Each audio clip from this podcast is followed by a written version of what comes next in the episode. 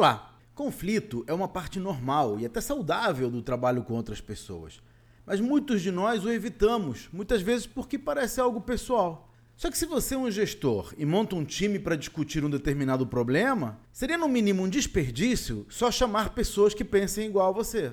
Decisões são mais eficazes quando ouvimos diferentes pontos de vista, diferentes argumentos para cada opção.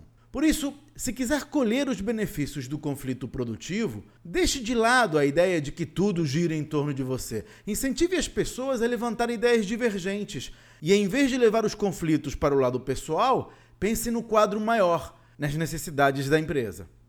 Para mais dicas sobre negócios, inscreva-se no meu site claudionazajon.com.br. Até a próxima!